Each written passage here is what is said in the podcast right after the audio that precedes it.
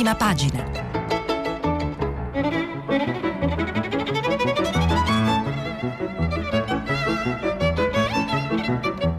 Questa settimana i giornali sono letti e commentati da Lidia Baratta, giornalista del quotidiano online L'Inchiesta. Per intervenire telefonate al numero verde 800 050 333. Sms WhatsApp anche vocali al numero 335 56 34 296. Buongiorno dalla sede RAI di Milano. Prima di cominciare la nostra rassegna stampa vi ricordo che stiamo pubblicando i vostri messaggi sul sito di eh, Radio 3.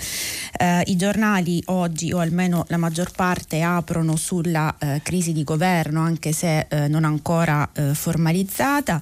Andiamo sulla prima eh, del Corriere della Sera. Il governo è a un passo dalla crisi. 5 Stelle in trincea per bloccare l'ipotesi di Boschi ministra. Spunta la Morgese per i servizi segreti, Renzi verso la rottura, Conte pronto alla sfida sui numeri in aula, i timori del Quirinale. E eh, sulla crisi apre anche eh, Repubblica, governo ultimo atto, il messaggero, il recovery non evita la crisi e il giornale parla addirittura del giorno del giudizio, governo al eh, capolinea, mentre il fatto quotidiano eh, si chiede chi vuole piazzare due indagati al governo, Renzi e Boschi inquisiti a Firenze per finanziare finanziamenti illeciti. Sconfitta di Italia Viva, oggi le ministre non dicono no al eh, recovery. Per capire cosa sta eh, accadendo andiamo a pagina 2 eh, del Corriere della Sera eh, con l'articolo di eh, Maria Teresa Meli, eh, voto sugli aiuti UE, poi la crisi per Renzi e l'ora dello strappo. Questa è la roadmap almeno eh, prossimi, delle prossime ore. Ieri ha festeggiato il suo, il suo 46esimo compleanno a Firenze, ma oggi Matteo Renzi sarà a Roma. Dice Meli, da due giorni infatti a chi gli chiede quando Italia Viva ritirerà la sua delegazione al governo risponde con un laconico martedì sera, dopo che il Consiglio dei Ministri avrà varato il recovery plan, cioè stasera. L'ex premier infatti non ha intenzione alcuna di passare per colui che rallenta la corsa italiana ai fondi europei. Io, ha spiegato ieri ai suoi, non voglio bloccare niente. Capisco che qualcuno vorrebbe farmi fare la figura dell'irresponsabile, ma si sbaglia di grosso. Quando arriverà il testo lo valuteremo e decideremo se astenerci o votare a favore in Consiglio dei Ministri, perché prima di tutto viene l'interesse del Paese, ma subito dopo faremo quello che dobbiamo dobbiamo fare, ossia staccare la spina al governo. Quella è l'ultima mossa e non è detto che, come inizialmente previsto, Renzi decida di metterla in atto veramente oggi o se preferirà aspettare domani. Comunque questa settimana si chiude la partita, ha fatto sapere Renzi ai suoi per, alle- per, allertarli e prepararli alla battaglia che si aprirà subito dopo. Ancora ieri le diplomazie erano al lavoro per convincere Renzi ad aspettare una ventina di giorni prima di staccare la spina, quelli che servono per approvare il recovery plan anche in Parlamento oltre che in Consiglio dei Ministri. Ma sul serio il leader di Italia Viva tirerà dritto anche sfidando il Quirinale che vorrebbe mettere al riparo il recovery per poi gestire gestire una crisi pilotata in un paio di giorni al massimo, si chiede eh, Meli. Chi ha parlato con l'ex Presidente del Consiglio in questi giorni lo ha sentito molto determinato e del resto i suoi gruppi parlamentari sembrano più compatti di quanto ci si potrebbe aspettare, soprattutto ora che lo spettro del voto anticipato non c'è più ma è la partita che si aprirà dopo la più delicata. L'ex Premier potrebbe alla fine anche accettare il, con- il Conte Ter perché potrebbe considerarlo un suo successo, già che l'attuale Premier dove- dovrebbe recarsi al colle e dimettersi. Però Renzi vuole che si apra anche una crisi formale, spiega la giornalista. Uno dei parlamentari più vicini al leader di Italia Viva dice che fino all'ultimo eh, minuto utile Matteo farà di tutto per cambiare il Premier perché Conte non è all'altezza della fase drammatica e difficile che stiamo vivendo. E a pagina 3 Monica eh, Guerzoni eh, nel suo retroscena dice Conte è tentato dalla sfida in aula, non l'ho voluta io e eh, i timori del colle. Eh, ma il Premier, eh, spiega Guerzoni, ehm, non ha deciso e a Palazzo Chigi serpeggia anche la tentazione della conta nell'aula del Senato a costo di rischiare una bruciante sfiducia. Il portavoce Rocco Casalino ha smentito l'intenzione di asfaltare salvare Renzi grazie ai voti dei responsabili, eppure i parlamentari giallorossi dicono apertamente che la scialuppa è pronta. Anche Luigi Di Maio si sarebbe adoperato per convincere Conte a darsi da fare alla ricerca di un drappello di senatori del centro e di Forza Italia disposti a salvare il suo governo. Questo scenario ha fatto scattare l'allarme al Quirinale dove si respira una brutta aria, virgolettato. Al colle si ha l'impressione che Conte stia giocando a carte coperte anche con Sergio Mattarella, il quale guarda con timore a una drammatizzazione della crisi. L'idea di una sfida parlamentare genera al Quirinale forti timori perché seppure Conte dovesse ottenere la fiducia per un voto o due, un governo sostenuto da una maggioranza raccogliticcia sarebbe paralizzato dai veti, oltre al fatto che se sfiduciato il nome di Conte non sarebbe spendibile per un eh, TER. E la nota di Massimo Franco è titolata eh, sempre a pagina 3 Un conflitto che rischia di costare caro all'Italia. Al momento, spiega Massimo Franco, esistono solo due quasi certezze. La prima è la volontà di evitare le elezioni anticipate, la seconda è la difficoltà di sostituire l'attuale maggioranza con apporti parlamentari nella peggiore tradizione del trasformismo.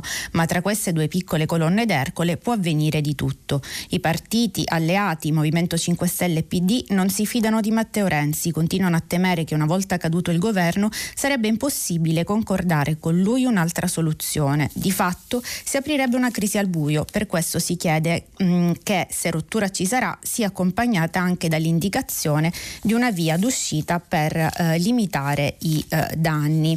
E andiamo ora su eh, Repubblica per, caper, per, capire anche eh, eh, gli animi di quelli che sono ehm, i partiti eh, di maggioranza in questo momento. E eh, nella retroscena di Tommaso Ciriaco titolato Il PD consi- sconsiglia la sfida in aula, Conte non esclude dimissioni, meglio evitare strappi a pagina 3 Ciriaco spiega che l'obiettivo è costruire un cuscinetto temporale tra le eventuali dimissioni delle ministre renziane e un possibile reincarico pubblico un paio di giorni in cui chiedere al Colle un passaggio parlamentare per affrontare il Parlamento ma senza arrivare alla conta, dibattito, poi di dritto al Quirinale per rimettere il mandato senza farsi votare la fiducia dai senatori.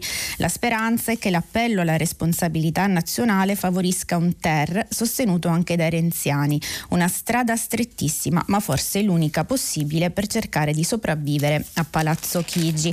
Cosa accade invece nel movimento eh, 5 Stelle, eh, lo racconta Annalisa Cuzzocrea, pagina 4, sempre di Repubblica, il movimento senza leadership diviso tra responsabili e rimpasto, pentastellati alle prese con la transizione del reggente Crimi al vertice a 5 e incerti sulla linea da tenere. I Di Maiani spingono per un ricambio della squadra, ma dopo lo stop di Grillo nessuno crede più al ritorno alle urne. E in pagina c'è la foto del ministro degli esteri Luigi Di Maio in visita visita in Arabia Saudita. Spiega Annalisa Cuzzocrea che c'è ancora da cambiare nei 5 Stelle lo statuto riunendo online l'assemblea degli iscritti, ma per farlo bisogna passare da quell'associazione Rousseau che si vorrebbe mettere fuori e che trova ogni giorno un nuovo cavillo per prendere tempo. Il risultato è che il promesso vertice a 5 ancora non c'è e che le nuove voci sulla sua formazione stanno facendo riscoppiare le liti interne. E poi nel taglio basso Emanuele Lauria fa un po' di storia raccontando gli addii di Bossi e Bertinotti dietro front di Fini e Mastella, ecco guastatori prima di Renzi. La storia della Seconda Repubblica è segnata di tradimenti dei piccoli partiti a farne le spese Prodi ma anche Berlusconi e eh, sempre nei commenti eh, politici eh, leggiamo il punto di eh, Stefano Folli su ehm, Repubblica a eh, pagina 29 Uh, le ambizioni e la responsabilità. Uh, un vecchio detto popolare recita, dice Folli, il diavolo fa le pentole ma non i coperchi. Il capo dello Stato aveva disegnato un sentiero virtuoso per agevolare l'approvazione del recovery plan, prima in Consiglio dei Ministri e subito dopo alle Camere, dopodiché i partiti avrebbero regolato le loro pendenze, messo a punto un nuovo elenco di priorità e definito la rinnovata squadra ministeriale, il che logicamente avrebbe comportato le dimissioni di Conte Conte, tutelato però dalla prospettiva di un reincarico fondato sulla ritrovata concordia della maggioranza. Quindi una crisi breve, abbastanza extraparlamentare e un epilogo già scritto, ma è sempre una questione di pentole e di coperchi. A quanto pare né il Presidente del Consiglio né il suo avversario Renzi riescono a stare in questo schema, ma il tessuto politico si sta lacerando e forse è tardi anche per quella che in brutto gergo politico si chiama una crisi pilotata, nonostante i buoni uffici del PD e in parte dei 5 Stelle governisti. Dice in conclusione vedremo, stavolta i tuoni sono finiti e arriva la pioggia. Chi ritiene che si sia ancora in tempo per lo scenario della crisi breve o controllata dovrà esibire un surplus di senso di responsabilità, altrimenti c'è l'ipotesi di un cammino che comincia al buio, eh, che porta alle elezioni o a una nuova maggioranza di cui al momento non si intravedono i contorni, ma che, ove mai esistesse, dovrebbe farsi carico delle misure economiche e sociali necessarie, al di là dell'emergenza virus, in una primavera che si annuncia drammatica per le famiglie e eh, le imprese. Eh, ma ehm, che cosa eh, c'è in questo eh, recovery plan che il Consiglio dei Ministri dovrebbe approvare stasera? Andiamo a leggerlo sul Sole 24 Ore che apre proprio sul eh, piano di ripresa e resilienza italiano, recovery plan, ecco le 47 linee d'azione, sanità, piano speranza da 18 miliardi. Le 47 linee di intervento confermano il taglio profondo agli incentivi e l'aumento degli investimenti, come ha chiesto Italia Viva. Il ministro della Salute Roberto Speranza ha ottenuto il raddoppio dei fondi per la sanità passati da 9 a 18 miliardi e a pagina 2 eh, eh, viene descritto eh, questo documento consegnato eh, ieri alle delegazioni dei partiti. I tecnici di via 20 settembre hanno lavorato per tutta la giornata alla ridefinizione dei numeri del documento articolato in 179 pagine che, dis- che descrivono 6 missioni, 16 componenti e 47 linee di intervento in vista del confronto finale prima dell'invio alle Camere. Rinviato un successivo decreto il nodo della governance. Invece il governo presenterà al Parlamento un modello di gestione. Il governo affida al piano il compito di creare una crescita aggiuntiva da 6 decimali di PIL quest'anno, quindi oltre 10 miliardi, il doppio delle stime collegate alla prima versione. L'impianto definitivo poggia su tre gambe, i 196,5 miliardi della Recovery and Resilience Facility, i 13,5 dei programmi comunitari collegati a partire dal React EU e eh, gli 1,2 del Just Transition Fund. L'insieme dei fondi europei compresi nel quadro finanziario pluriennale e nel Next Generation, si legge nel piano, mettono a disposizione dell'Italia un volume di circa 309 miliardi nel periodo 21-29.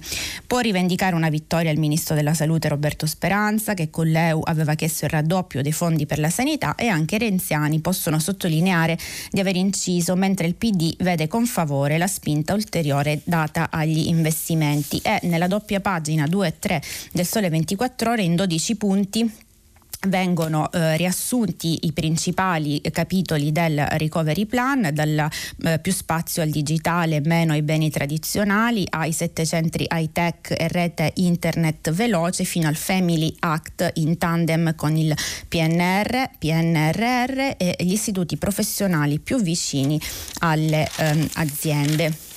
E eh, sempre di ehm, recovery eh, parliamo eh, leggendo l'articolo di eh, Federico Fubini a pagina 5 del Corriere eh, che commenta proprio il documento lavoro, giustizia e burocrazia e nodi politici del recovery plan. La Commissione europea non regala denaro, ricorda Fubini, lo mette a disposizione solo per progetti legati a riforme che impediscano al Paese di vanificare la spesa in un fuoco di paglia. Dunque il governo deve decidere se punta a rivedere il sistema della giustizia e dell'amministrazione nel segno della responsabilità delle catene di comando, della competenza e del merito, oppure pensa solo a 16.000 assunzioni a tempo e ai voti che ne possono derivare.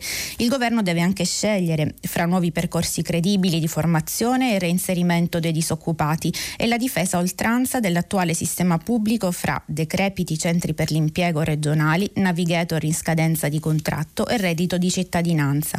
Deve poi stabilire quale sia la strategia energetica nazionale di un'economia del XXI secolo.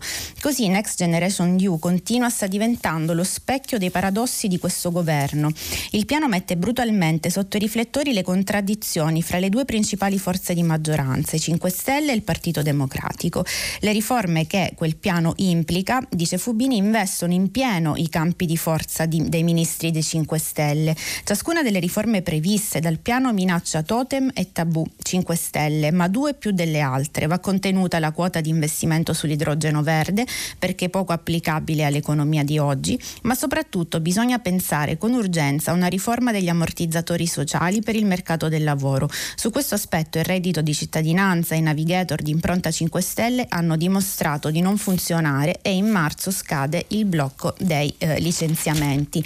Mentre su Repubblica a proposito di Recovery Plan eh, troviamo ehm, la lettera a eh, pagina eh, 28 dal mondo delle eh, start-up e dell'innovazione a firma di Davide Dattoli, cofondatore e CEO di Talent Garden e Lorenzo Maternini, cofondatore e vicepresidente di Talent Garden. Il tesoro delle giovani start-up, il titolo rivolto al eh, direttore, eh, dicono i due, la nostra proposta è quella di dedicare il 20% dei soldi allocati su progetti di innovazione tecnologica e formazione sul digitale e che questa percentuale venga data alle start-up innovative e agli incubatori certificati. Potrebbe essere un incoraggiamento importante, una spinta a nuovi modelli di lavoro e contenuti innovativi e potrebbe essere lo stimolo a far crescere ancora di più il settore dell'innovazione. Eh, sono le 7.31 e passiamo ora alla prima della stampa eh, che decide di eh, non dedicare eh, l'apertura alla crisi di governo ma al nuovo piano pandemico. Piano pandemico, scegliete chi eh, salvare. È in arrivo il nuovo piano pandemico e la bozza preparata dal Ministero della Salute fa scoppiare eh, le polemiche stabilendo che se le risorse sono scarse si dovranno scegliere i pazienti che traggono più beneficio. Novità sui vaccini per gli over 80 arriveranno a gennaio, per gli insegnanti mh, mm, entro eh, marzo. E per capire di più del piano pandemico andiamo a pagina 5 della stampa eh, con l'articolo di Grazia Longo, così l'Italia deciderà chi curare prima, polemiche sul nuovo piano pandemico. Meglio tardi che mai, dice Longo, è finalmente pronta la bozza del nuovo piano pandemico 21-23 che sostituirà il piano influenzale datato 2006, poi aggiornato ma di fatto rimasto identico identico rispetto alla sua formulazione originaria. E già non mancano le polemiche, soprattutto per la possibilità di privilegiare chi curare. Tra le novità della bozza del nuovo piano strategico che verrà poi sottoposta alle regioni ci sono la necessità di produrre velocemente mascherine e dispositivi di protezione individuale a livello nazionale, sia per i medici e infermieri, sia per i cittadini, la possibilità di realizzare in tempi brevi nuovi posti letto in terapia intensiva, l'esigenza di scorte nazionali di farmaci farmaci antivirali e di una formazione continua degli operatori sanitari. Il piano prevede inoltre eh, esercitazioni, definizioni della catena di comando e azioni di monitoraggio dell'attuazione e poi ancora un'anagrafe vaccinale nazionale, la predisposizione di piattaforme informatiche per il monitoraggio dei servizi sanitari. Viene poi ribadito che è possibile scegliere chi curare per prima nel caso in cui manchino le risorse. Quando la scarsità rende le risorse insufficienti rispetto alle necessità, si legge nel testo, i principi di etica pratica possono consentire di allocare risorse scarse in modo da fornire trattamenti necessari preferenzialmente a quei pazienti che hanno maggiori possibilità di trarne beneficio.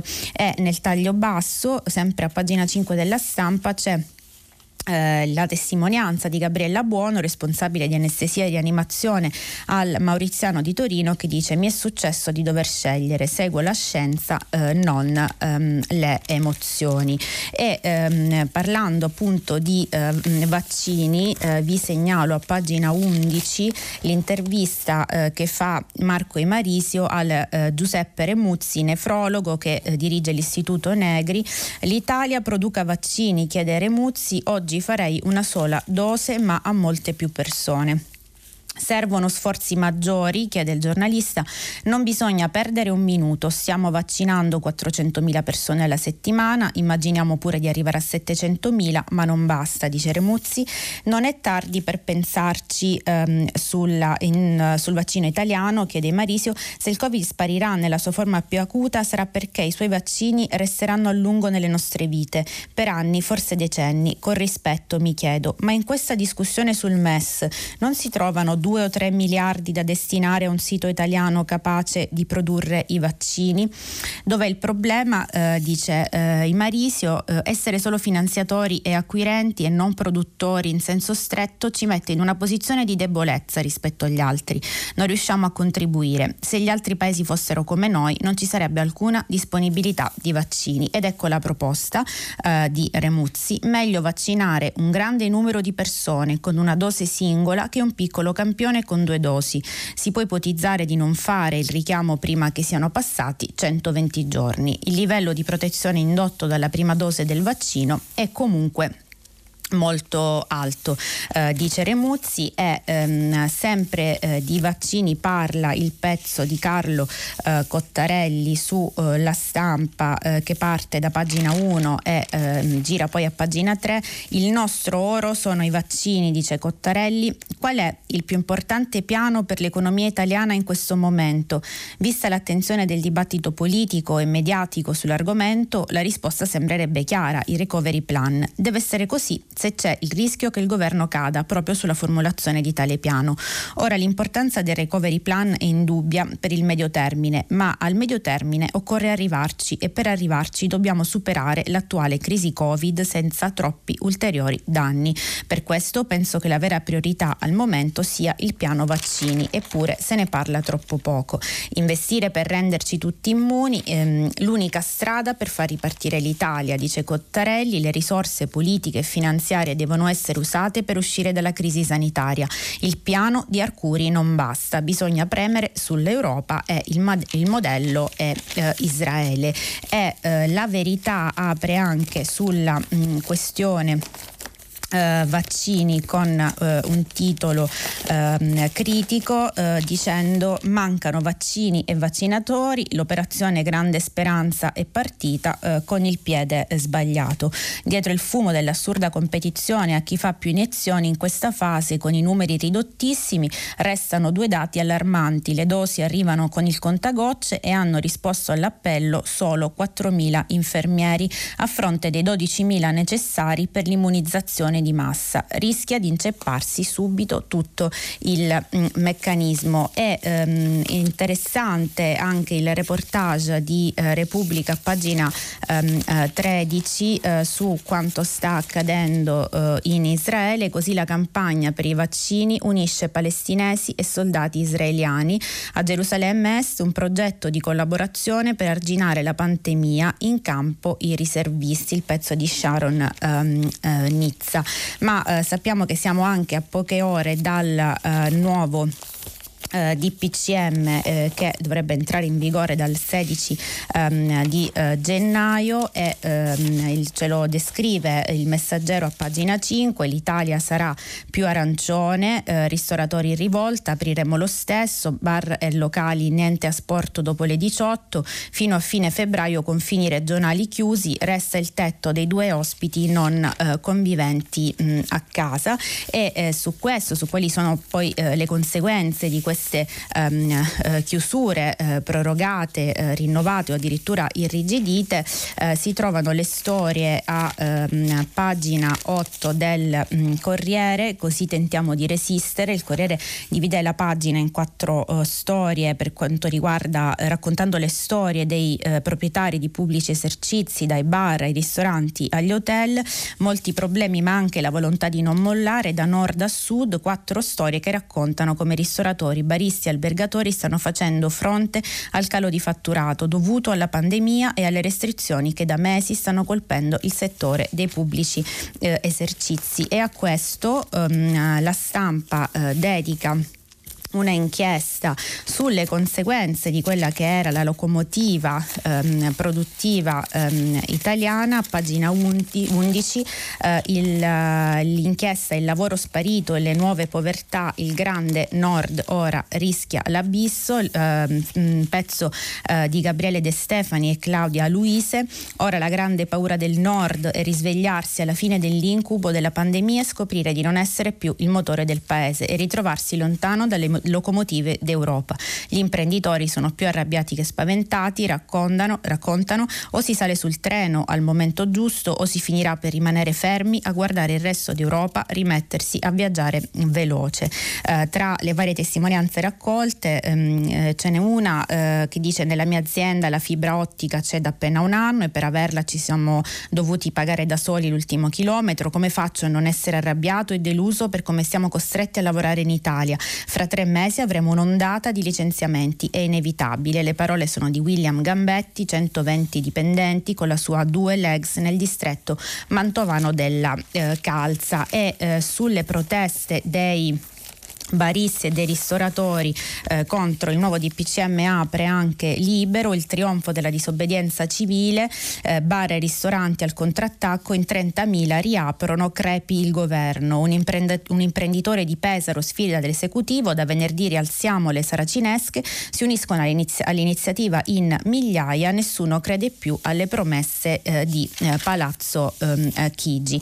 E eh, come abbiamo raccontato ieri ehm, nella giornata eh, di ieri si sono susseguite diverse manifestazioni contro la mancata riapertura delle scuole ehm, superiori al 50%, eh, ce le raccontano diversi giornali, a pagina 9 del Corriere si ricorda che sono eh, rientrati in aula solo 85.000 studenti in tre regioni, eh, proteste da nord a sud, basta lezioni da casa, Azzolina non funziona più ehm, la DAD e eh, sugli effetti della DAD ehm, c'è eh, questo pezzo di Gianna Fregonara e Orsola Riva, pagina 9 del Corriere nel taglio basso, la didattica a distanza ritarda l'apprendimento in matematica e lettura, i test dall'Olanda agli Stati Uniti.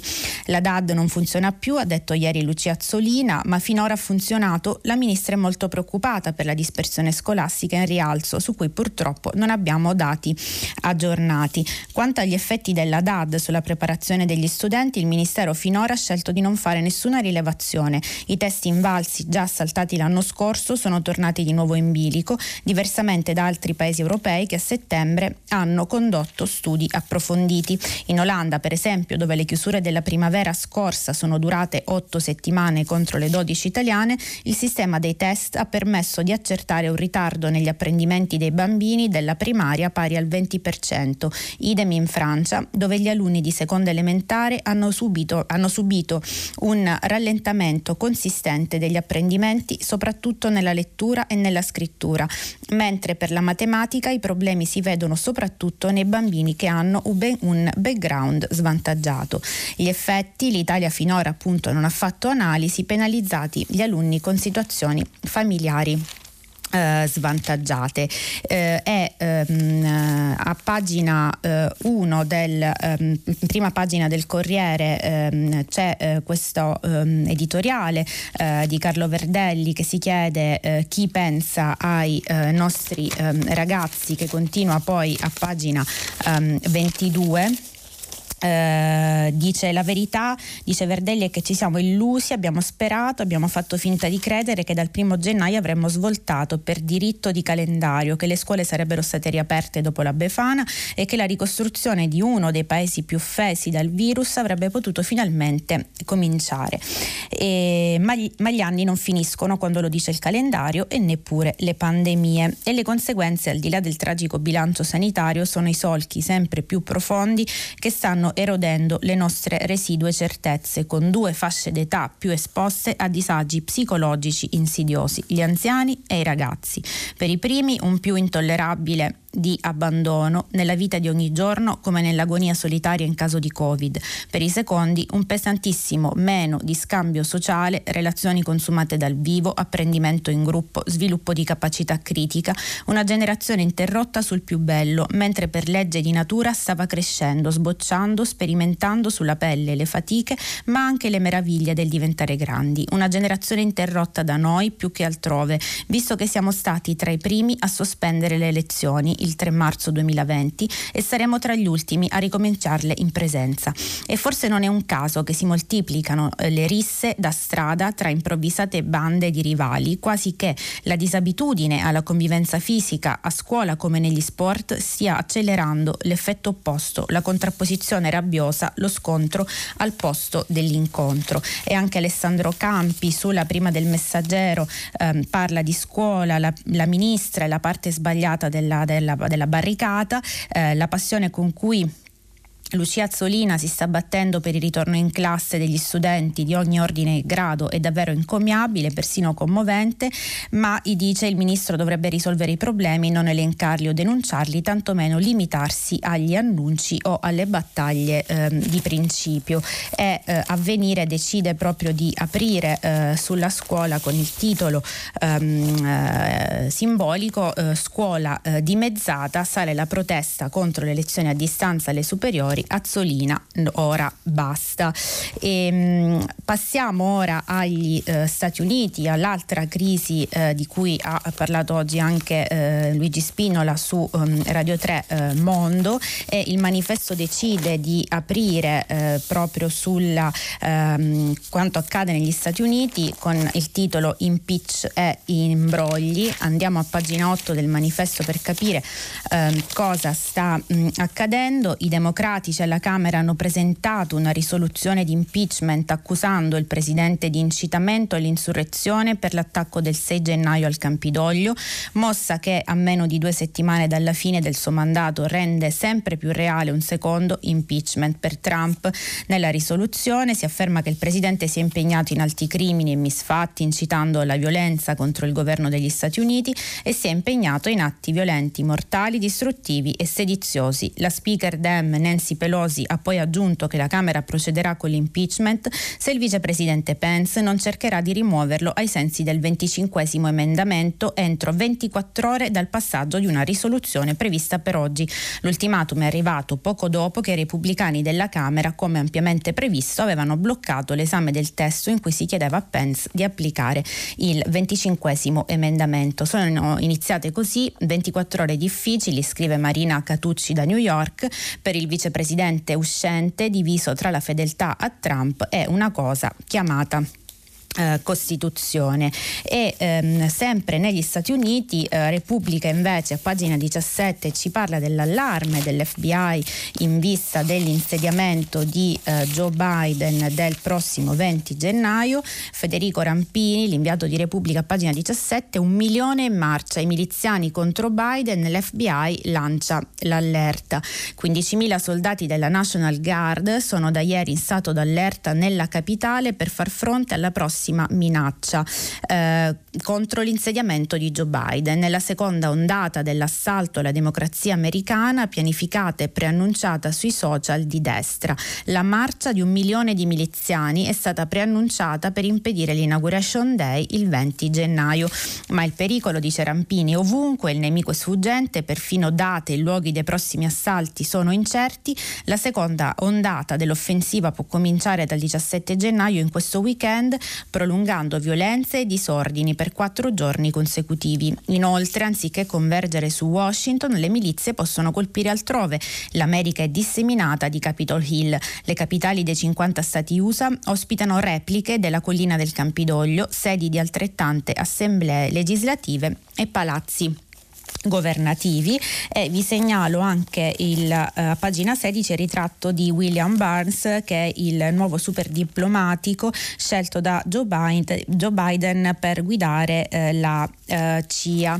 E, e continua il dibattito sul ehm, rapporto tra social media e ehm, politica dopo le scelte di Twitter di sospendere um, l'account di Donald Trump Eh, vi segnalo mh, mm, eh, a pagina 15 eh, del Corriere della Sera ehm, anche quella che ieri è stata eh, la reazione europea, in particolare di eh, Angela Merkel eh, su um, quanto deciso da Twitter, eh, scelta problematica, Merkel contro Twitter per il bando a Trump, sta alla legge decidere dal corrispondente del Corriere Valentino a Berlino.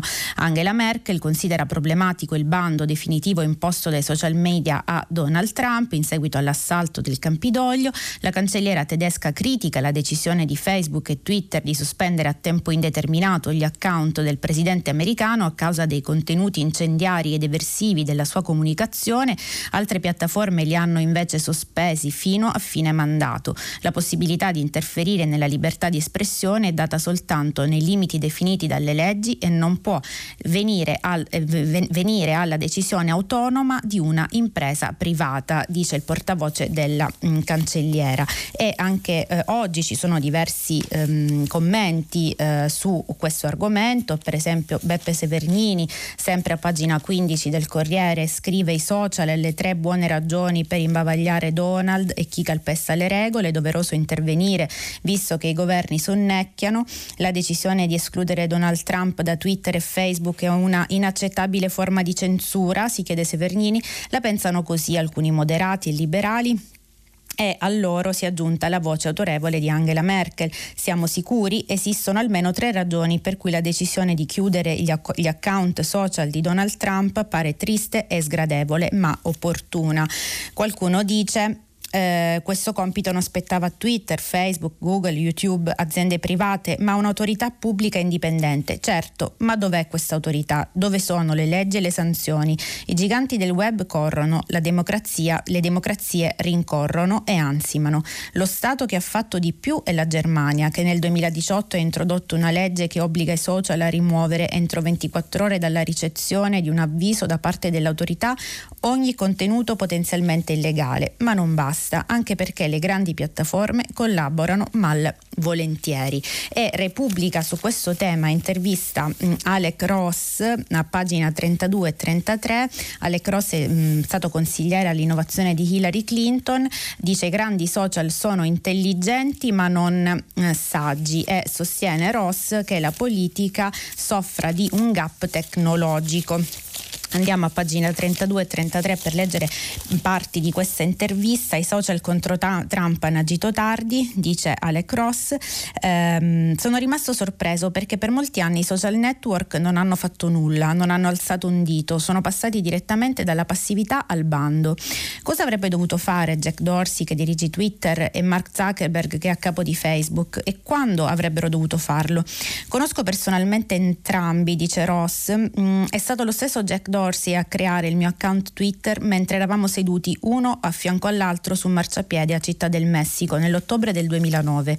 Sono due persone molto intelligenti ma non sono saggi, ingegneri poco sofisticati quando si tratta di politica e società. Avrebbero dovuto dialogare con Donald Trump e con tutti gli altri politici che gli somigliano, stabilendo anni fa regole molto chiare, confini che se superati avrebbero portato a conseguenze certe. Ora però dovranno farlo e non solo negli Stati Uniti.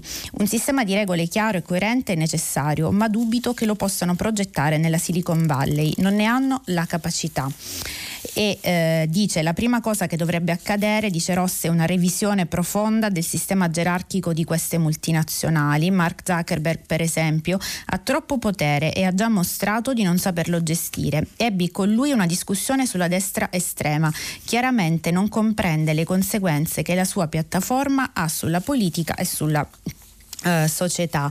Um, queste le parole di Alec Ross e su questo, uh, di questo scrive anche uh, Giuliano Ferrara su Il Foglio, ma quale censura? Negare l'accesso a Twitter a chi mette in pericolo la società aperta è un atto di libertà, scrive um, Ferrara e non ditemi allora Camenei. E, e um, andiamo nella pagina 3 dove continua l'articolo, dice una decisione di Stato o di terzi decisi dallo Stato Stato. E quella sì una censura, una violazione di diritto, mentre negare l'accessibilità a Twitter a chi mette in pericolo imminente la società aperta è un atto di libertà, è un privato che lo compie, anche se sospetto di monopolismo e istinti connaturali ma- manipolatori, va elogiato per questo e semmai castigato per il ritardo nella presa d'atto del eh, rischio. Questa è la posizione di um, Giuliano um, Ferrara, eh, mentre invece quanto alle notizie economiche, oltre appunto al recovery plan che um, occupa le pagine dei giornali, va segnalata anche l'apertura eh, di eh, MF, eh, l'UE boccia la nuova all'Italia, Bruxelles troppo deboli le misure per garantire una discontinuità col eh, passato, il pezzo a pagina 3 di Angela Zoppo, l'UE tiene a terra la Nuco ITA,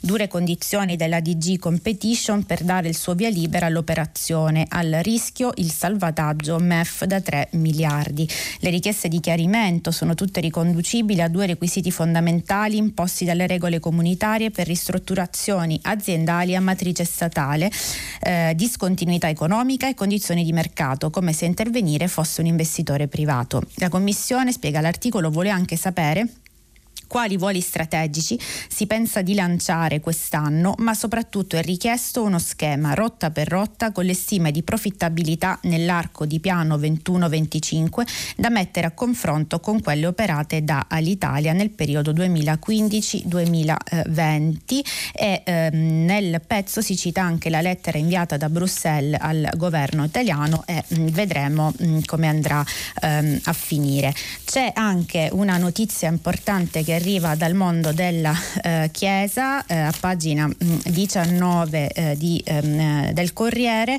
eh, Gian Guido Vecchi, eh, il Papa, donne all'altare per le letture e per dare l'Eucaristia, Francesco rende istituzionale una pratica che si svolgeva da tempo ma solo in eh, deroga. Resta però il no al mh, mm, sacerdozio.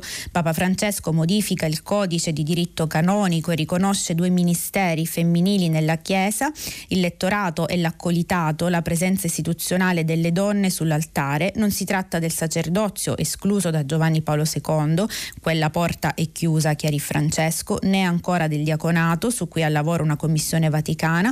Tuttavia è un passo avanti notevole e segue una richiesta contenuta nel documento finale del Sinodo dei Vescovi sull'Amazzonia. Il Papa ha reso istituzionale una pratica che in verità esiste da tempo. Le donne che leggono la parola di Dio durante durante le messe e altre celebrazioni o che svolgono un servizio all'altare come ministranti o dispensatrici dell'Eucaristia.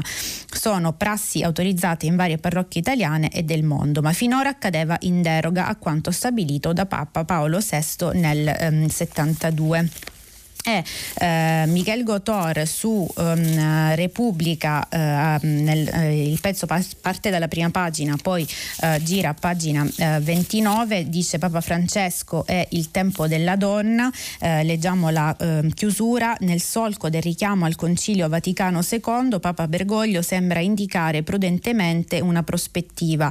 Intanto con la sua decisione la presenza della donna si istituzionalizza insediandosi nello spazio dell'altare fare, ma spetterà al tempo fare il resto, perché lo spazio del potere è sempre più il tempo della donna.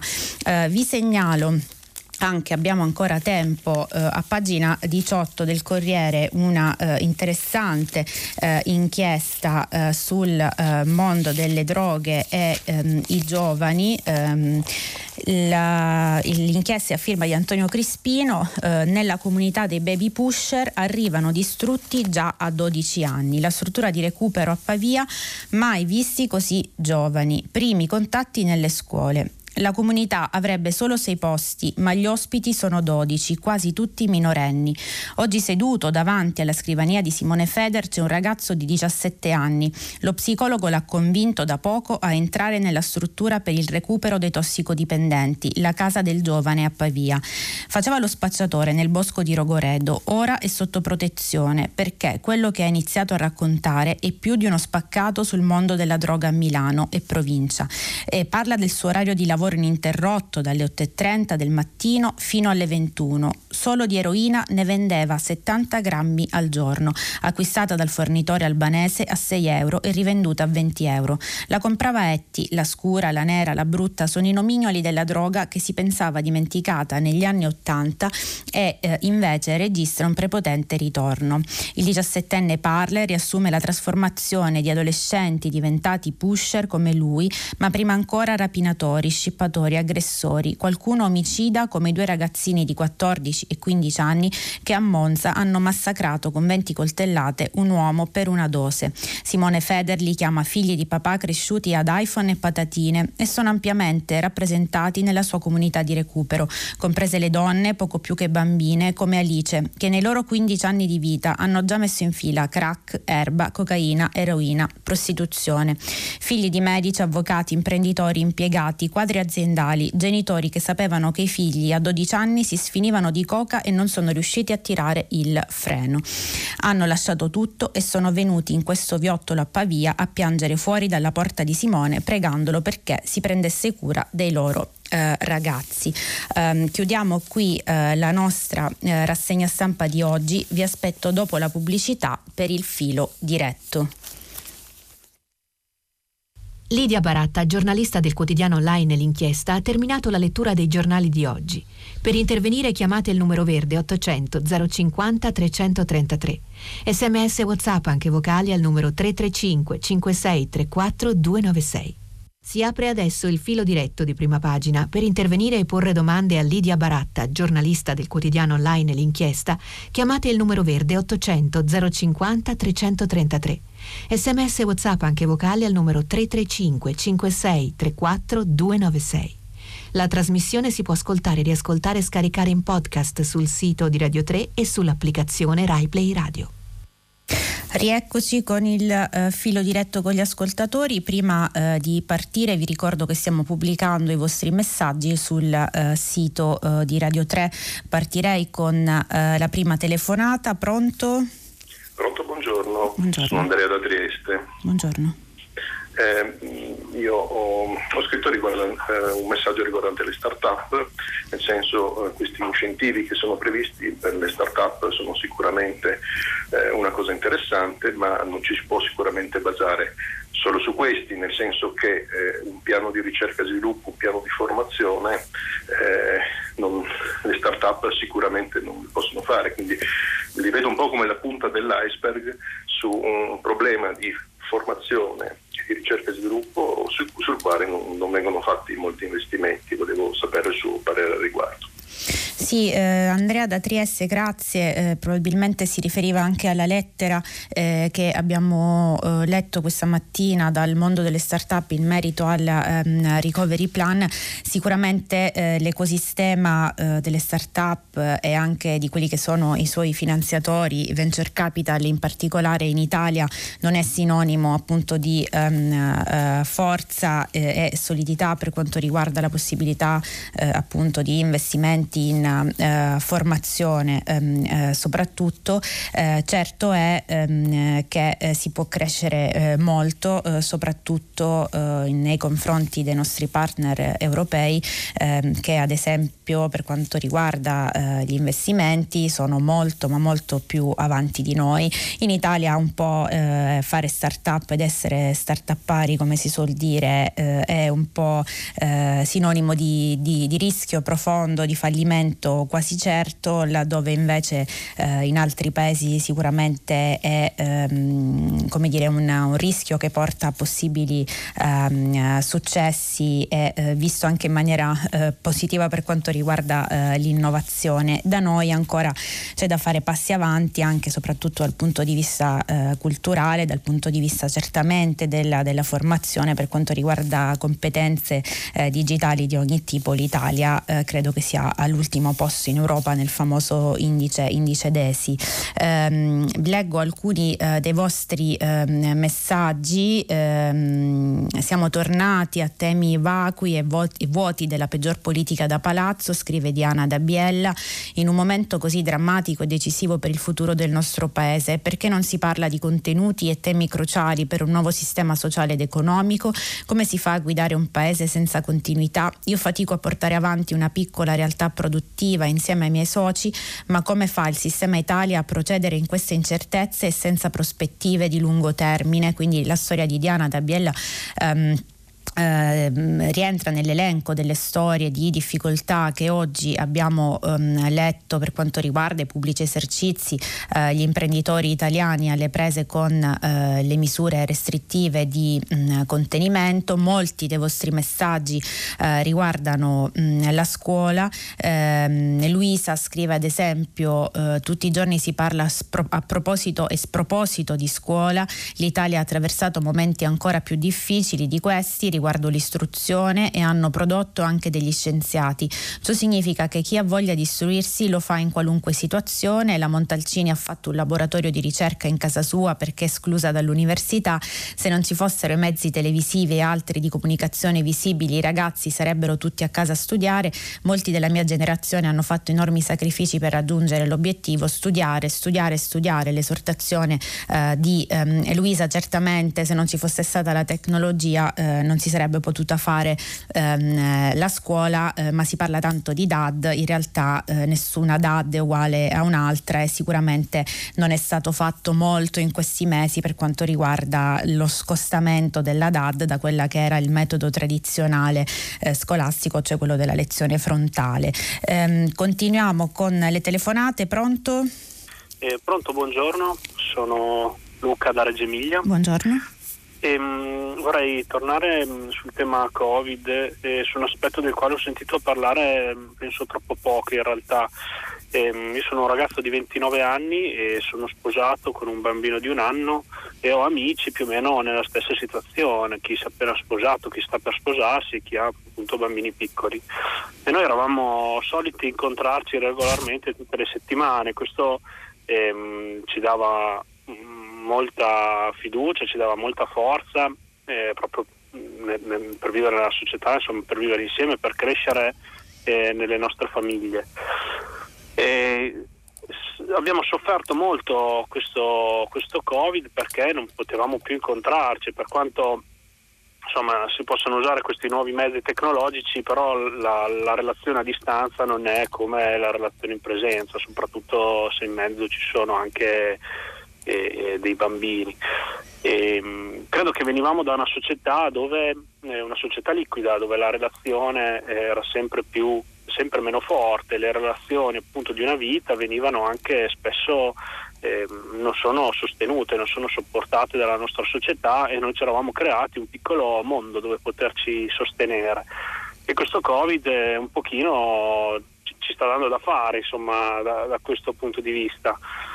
Ecco, volevo, volevo sentire cosa, cosa, ne pensava riguardo a questo tema. E, ehm, Grazie Luca, eh, grazie della testimonianza. Sì, ehm, l'OMS eh, credo abbia parlato proprio di pandemic fatigue per eh, identificare questo stato di, di, sospensione, di ansia, di assenza di relazioni, di distanziamento ehm, sociale a cui ehm, la pandemia ehm, ci ha costretto. Come eh, diceva ehm, Luca, eh, il nucleo ehm, nel quale ci muovevamo prima non era necessariamente eh, quello familiare, dei rapporti parentali parentali più stretti, ma anche quello, anche quello degli amici e eh, questo in questo momento mh, viene a mancare o almeno nelle grandi riunioni eh, numerose. Eh, il consiglio è appunto quello di eh, vedersi con tutte le possibili eh, precauzioni che ci vengono ripetute da, da molti mesi, anche, mh, anche possibilmente all'aperto in pochi e cercare di mantenere eh, quel filo eh, che insomma speriamo di eh, ricucire eh, presto sia eh, in presenza per quanto possibile ma anche attraverso mh, fortunatamente quelle occasioni che ci, che ci offrono eh, gli, strumenti, gli strumenti digitali che fortunatamente nel bene e nel male come raccontiamo ogni giorno sui giornali ehm, ci sono. Grazie Luca, passiamo all'altra telefonata, pronto? Eh, pronto, buongiorno, sono Salvatore da Pordenone. Uh, senta, io riprendo l'intervista di Giuliano Ferrara a proposito appunto della vicenda Zampa.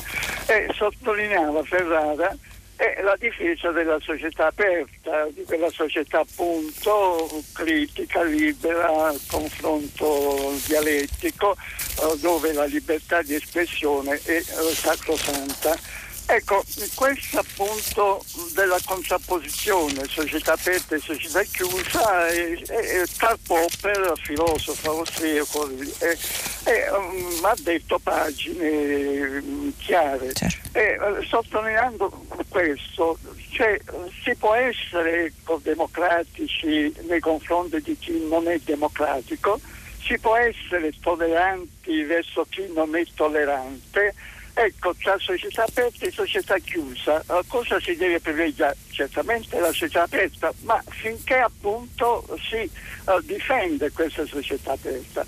Chi invece, come Trump, ha dimostrato chiaramente di, non, di essere per una serie chiusa, ecco allora è stato giusto e sacrosanto appunto censurarlo ed escluderlo dal, uh, dal web.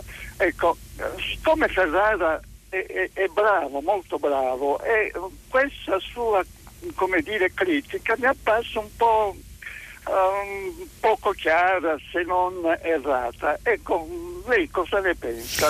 Cosa può dirmi? Grazie, grazie Salvatore da Pordenone. Eh, la, la, posizione del nostro ascoltatore si aggiunge alle eh, varie posizioni che abbiamo letto oggi sui giornali, tra cui appunto quella di eh, Giuliano Ferrara che diceva che negare l'accesso a Twitter a chi mette in pericolo la società aperta è un atto eh, di, eh, di, libertà. Ehm, Salvatore ci parlava eh, della possibile tolleranza dell'intolleranza, no? se questa è possibile o meno attraverso i social. Um, mi ha fatto molto pensare oggi eh, l'intervista eh, ad Alec Ross che conosce molto bene eh, il mondo dei social e chi lo guida, chi lo gestisce, laddove dice eh, che insomma eh, questi eh, questi grandi eh, nomi, questi, questi, questi, questi, social media sono guidati sostanzialmente da eh, ingegneri che non hanno chiaramente idea eh, di quali possano essere le, comp- le conseguenze della, delle loro piattaforme, dei social media che possono avere eh, sulla politica mh, e eh, sulla società e, e, che quindi eh, ci sarebbe bisogno di nuove figure all'interno, all'interno, di queste, all'interno, di queste, aziende. Ehm, c'è da dire che in questo momento ne parliamo molto molto perché ehm, il, il, ban ha riguardato eh, l'account di Trump, ma è da molto tempo che i social bloccano, sospendono eh, diverse pagine eh, di incitazione all'odio, ehm, al nazismo, eh, le fake news sul coronavirus, eh, su, sui vaccini. Eh, ce ne stiamo accorgendo ora perché si parla di Trump, perché si parla del Presidente degli Stati Uniti. sicuramente il, il discorso è aperto aperto e anche l'intervento di Angela Merkel e, e dell'Europa ehm, fa pensare alla possibilità che ci sia effettivamente un dibattito pubblico più ampio su questo e che la politica in un certo senso, come scriveva oggi Severini, smetta di rincorrere in affanno eh, i social che quantomeno si metta ehm, al pari. Ehm, continuo eh, a leggere i messaggi che mh, mm, arrivano. Ehm, buongiorno, eh, scrive Antonio da Fabriano, in merito alla censura su Trump ricordo a certi eh, pseudo difensori della libertà di opinione il paradosso della tolleranza di Popper, come ci ricordava lo stesso Salvatore, peraltro sono parecchi anni ormai che giornalisti dissidenti e comuni utenti vengono spiati tramite Trojan di Stato e bloccati dai social su richiesta dei governi stessi, per cui se finalmente dopo anni di propaganda nazista finalmente l'ex presidente USA ed emuli politici in Europa vengono ogni tanto bloccati è solo un bene, era ora, di, era ora direi, semmai bisognerebbe lavorare per disinnescare il monopolio dei dati degli utenti detenuto dai social, eh, questione questa della concentrazione dei dati nelle mani di pochi su cui eh, l'Europa eh, starebbe lavorando da, da, quello che almeno trapela eh, sui mh, mm, giornali. Ehm, buongiorno, Papa Francesco progressista dovrebbe finalmente concedere ai preti di sposarsi, concetta da Firenze, si lancia ancora più eh, in avanti. Ehm, buongiorno, la questione dei social in quanto espressione di comportamenti umani va ricondotta allo sviluppo di un codice etico sui valori fondamentali ed universali, salvo eh, da Napoli, quindi la questione dei social continua a far eh, riflettere. Eh, continuiamo con eh, le telefonate, pronto? Buongiorno Maurizio da Bari. Buongiorno. Complimenti a lei e alla trasmissione che insomma, è una fra le più belle nel panorama Grazie, mediatico Maurizio. italiano. Insomma.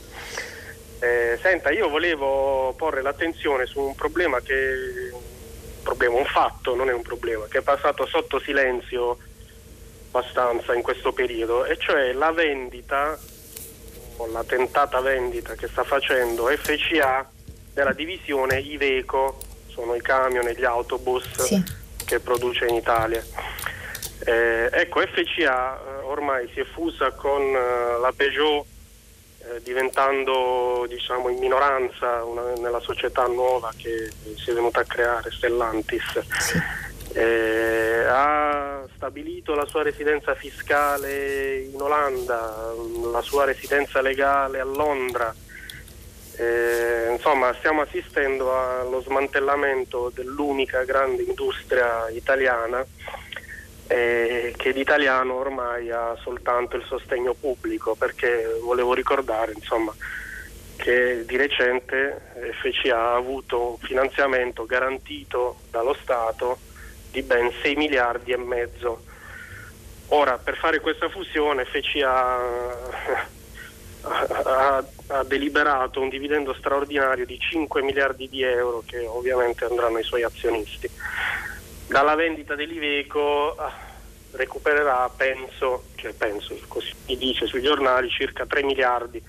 Ecco, tutta questa somma di denaro che gli azionisti di FCA riceveranno, come la investiranno? La investiranno in Italia, la investiranno nei siti produttivi, mm, facendo una nuova azienda? Ora, Guardi, a me lascia molto perplesso che è vero che c'è un periodo di crisi di governo, pandemia, eh, tutto quello che vogliamo, ma che eh, una grande azienda come FCA, ex Fiat, eh, che ha costruito l'Italia insieme agli italiani, adesso non sia più italiana, insomma, non è più un'azienda italiana e Grazie, probabilmente sì. i risultati saranno quelli che tutti gli impianti produttivi verranno trasferiti altrove, sia quelli automobilistici che quelli dei camion e degli autobus. Grazie.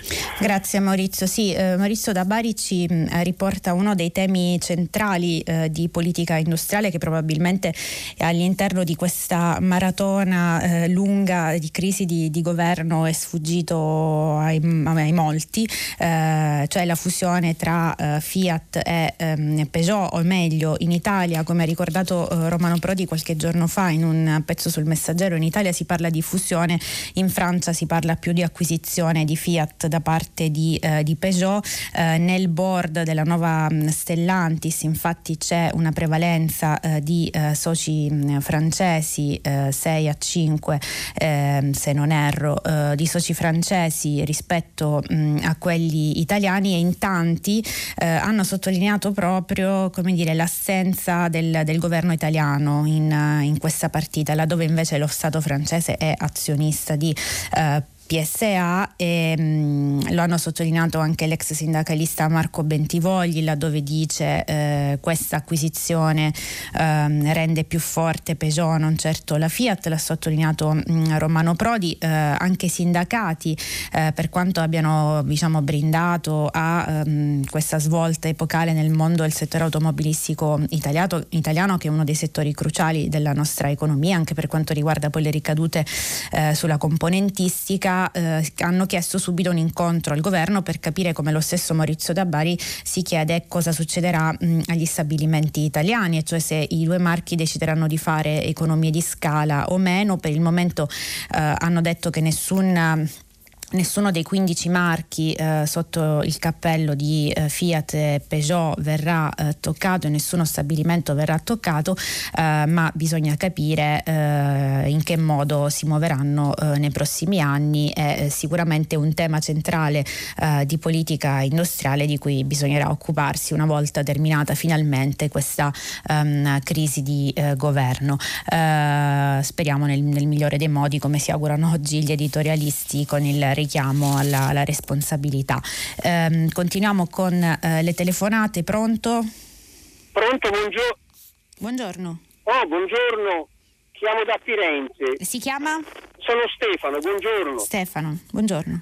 Ecco, no, io volevo intervenire sul moto proprio di Papa Francesco mm. che ieri ha eh, diciamo, istituzionalizzato una pratica che si svolgeva già dal tempo all'interno della Chiesa Cattolica cioè l'apertura delle donne alle letture eh, dall'altare e all'Eucaristia. Ecco, questo secondo me è un fatto molto importante all'interno della Chiesa perché si istituzionalizza una prassi che già da diversi anni è già messa in pratica. Però questo, secondo me, è un passo verso il, il diaconato delle donne e eh, in, in, futuro si potrà fare eh, riferimento a questo moto proprio di Papa Francesco non domani, non domani l'altro, ma fatto qualche anno per l'apertura del diaconato alle donne. Lei cosa ne pensa? Grazie, grazie Stefano da Firenze, non riesco a fare diciamo, previsioni e pronostici sul, um, sul, futuro della Chiesa, sicuramente è uh, una, um, una, scelta importante l'istituzionalizzazione della presenza delle donne sull'altare che eh, come raccontava eh, l'ascoltatore Stefano in realtà era già ampiamente diffusa eh, in deroga eh, già dagli anni 70, autorizzata anche dagli stessi vescovi come si legge oggi mh, mm, sui giornali però adesso eh, arriva questa eh, ufficializzazione che è un atto significativo eh, perché fino a questo momento si riteneva che queste due mh, funzioni ehm, che ha riconosciuto Papa Francesco essere, dovessero essere giuridicamente eh, limitate al genere maschile. L'apertura formale, ufficiale al genere femminile ehm, sicuramente è un passo avanti, non so esattamente a che cosa porterà eh, il sacerdozio come abbiamo letto nei pezzi di oggi è già eh, come dire, è stato mh, escluso tra eh, le ipotesi, il diaconato come suggerisce Stefano da Firenze eh, vedremo, eh, sicuramente vi rimando alle parole di Miguel Gotor che dice eh, con questa decisione la presenza della donna si, si, istituzionalizza insediandosi nello spazio dell'altare, ma spetterà al tempo appunto fare il resto perché lo spazio del potere è sempre più il tempo della donna, eh, dice Gotore. Quindi insomma rispondo così a Stefano da Firenze nell'impossibilità di poter fare previsioni e ehm, pronostici. Um, arrivano ancora eh, messaggi ehm, sui vaccini questa volta leggiamo il messaggio di Paolo da Torino che dice la notizia di preferire nelle cure o vaccinazione Covid chi ha maggiori probabilità di sopravvivenza è devastante nel suo tecnicismo e disumanità.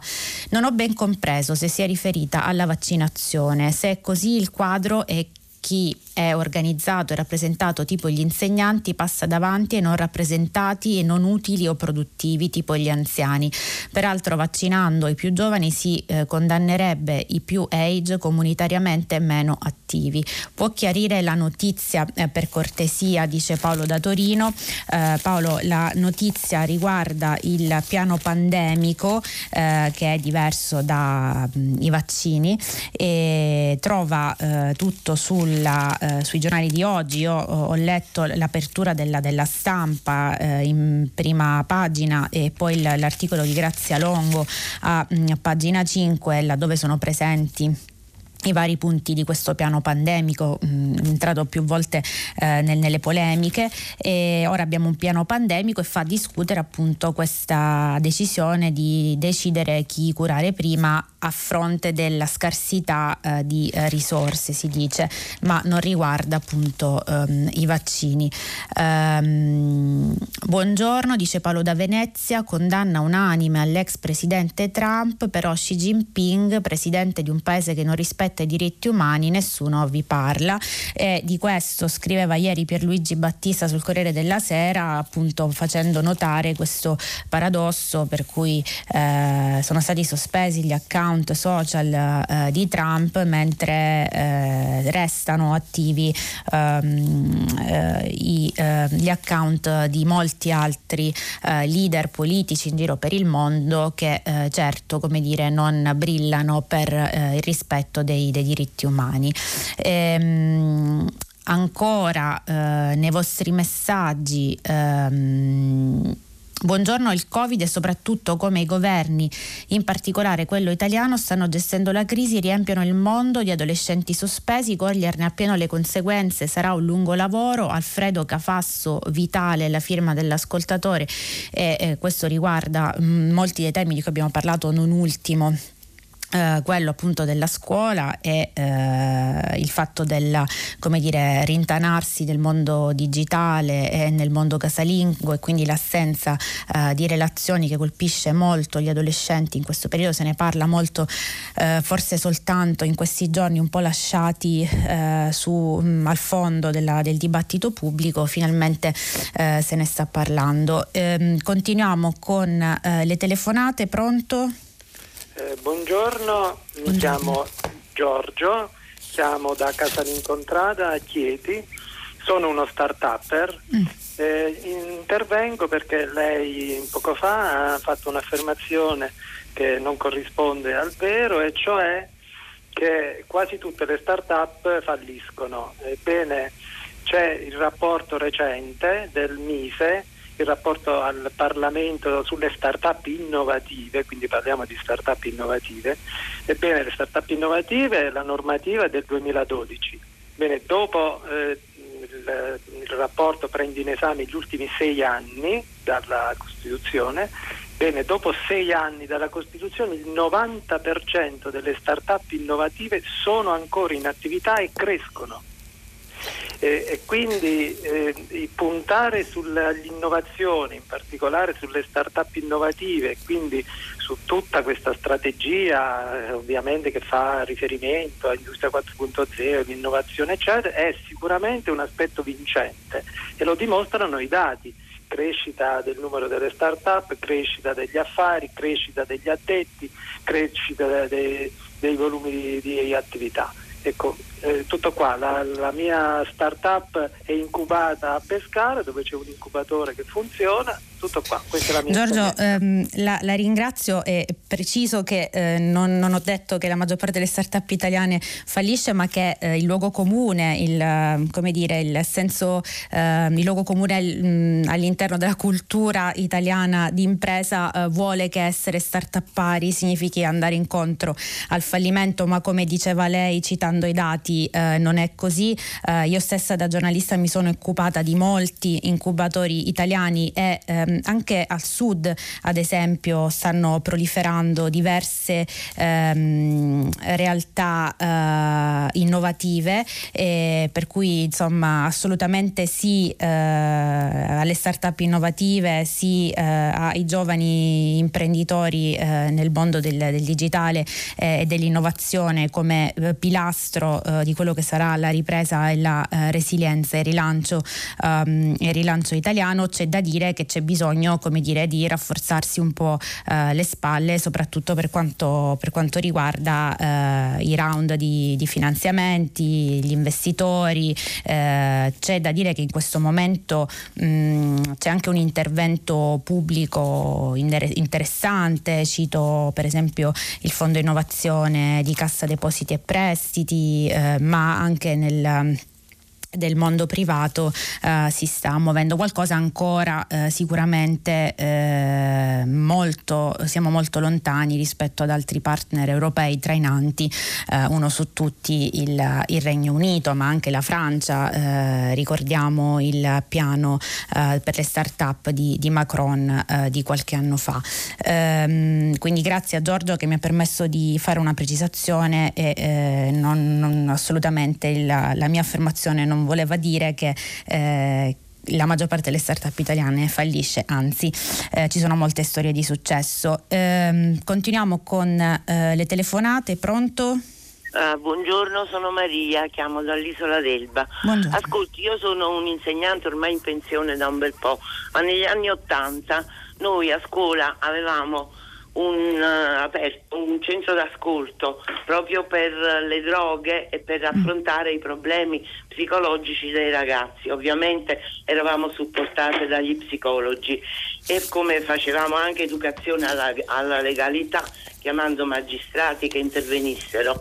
Allora volevo dire, forse all'epoca funzionava la paura e anche una, un certo disgusto della società per, per, le droghe.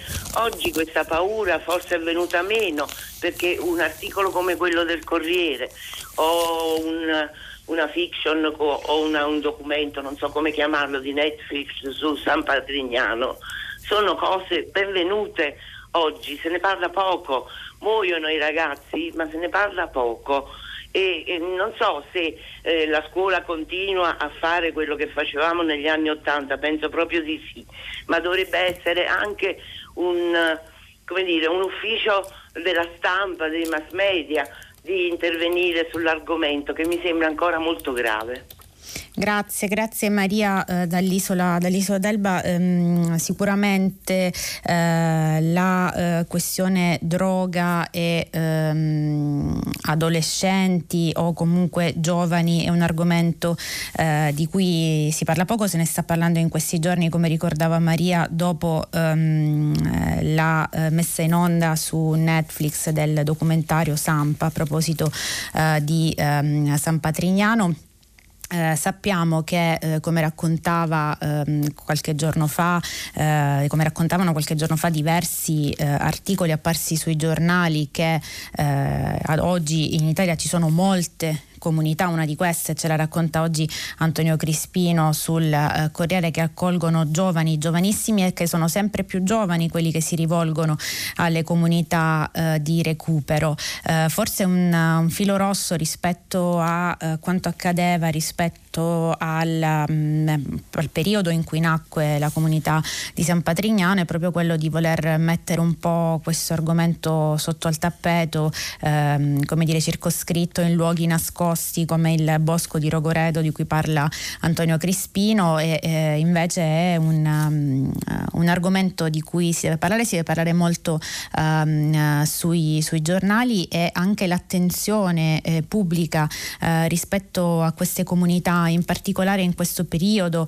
eh, di distanziamento che crea sicuramente, che altera gli equilibri di, queste, di, queste, comunità per quanto riguarda le attività interne, le uscite, il contatto con i parenti. In questo momento eh, c'è un'attenzione una scarsa da parte delle istituzioni verso, verso comunità dalle quali eh, dipende il, il futuro eh, di questi ragazzi. Eh, nell'articolo che ehm, abbiamo letto e che citava la stessa ascoltatrice si parla addirittura di bambini di 12 anni perché sono bambini che si rivolgono mh, a, queste, a, queste, comunità. Quindi grazie a Maria che ci permette di, di tornare su, sull'argomento. Uh, continuiamo con uh, le telefonate, pronto?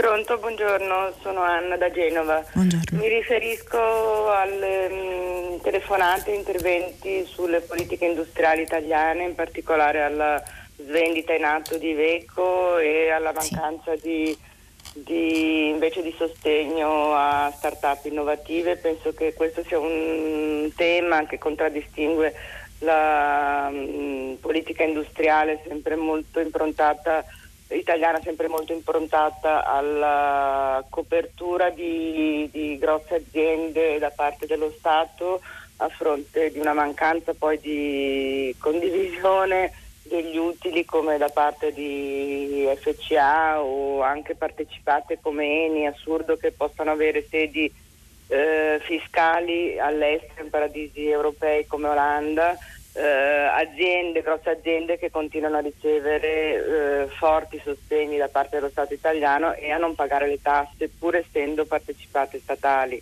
Questo tra l'altro è un problema che altri paesi hanno affrontato in maniera molto diversa, penso alla Spagna che ha impedito a, aziende spagnole che avevano sedi legali all'estero di ricevere finanziamenti durante questa crisi pandemica.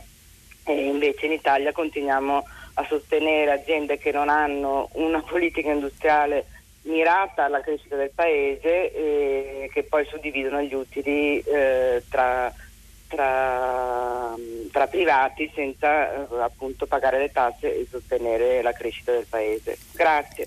Grazie, grazie Anna che ci permette di tornare eh, sul, sul, tema dire, della politica industriale un po' eh, latitante eh, italiana, se non per alcuni grandi temi. Oggi leggevamo eh, ad esempio il, il caso della, della, nuova Alitalia eh, con l'ingresso, l'ingresso del pubblico.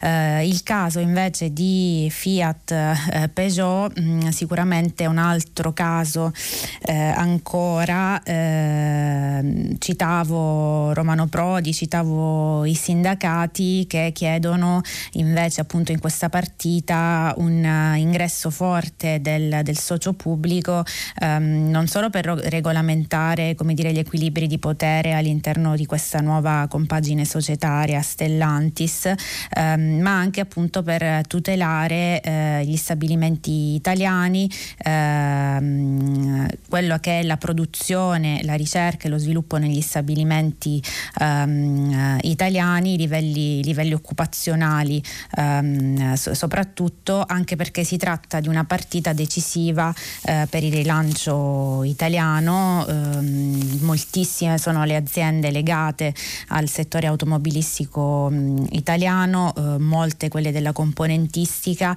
eh, che eh, impiegano centinaia di migliaia di lavoratori. E il rischio che eh, si faccia economia di scala e che si preferisca eh, uno stabilimento anziché un altro magari all'estero effettivamente i sindacati lo hanno messo sul, sul, piatto e infatti hanno chiesto un incontro mh, al governo. Staremo a vedere come si muoverà ehm, in questa partita il governo italiano. Al momento molto impegnato sul fronte della crisi. E mh, proprio in tema di rilancio eh, e eh, di gambe su cui do, dovrà appoggiare il rilancio italiano vi leggo un messaggio eh, di Massimo eh, Trento che torna sul eh, tema delle start-up rispondendo all'ascoltatore eh, da Chieti che ha mh, telefonato prima dicendo in qualità di investitore in ben 11 start-up innovative solo una cresce altre semplicemente boccheggiano ma la rampa per decollare oramai l'hanno persa e presto schianteranno. Siamo pragmatici per cortesia e non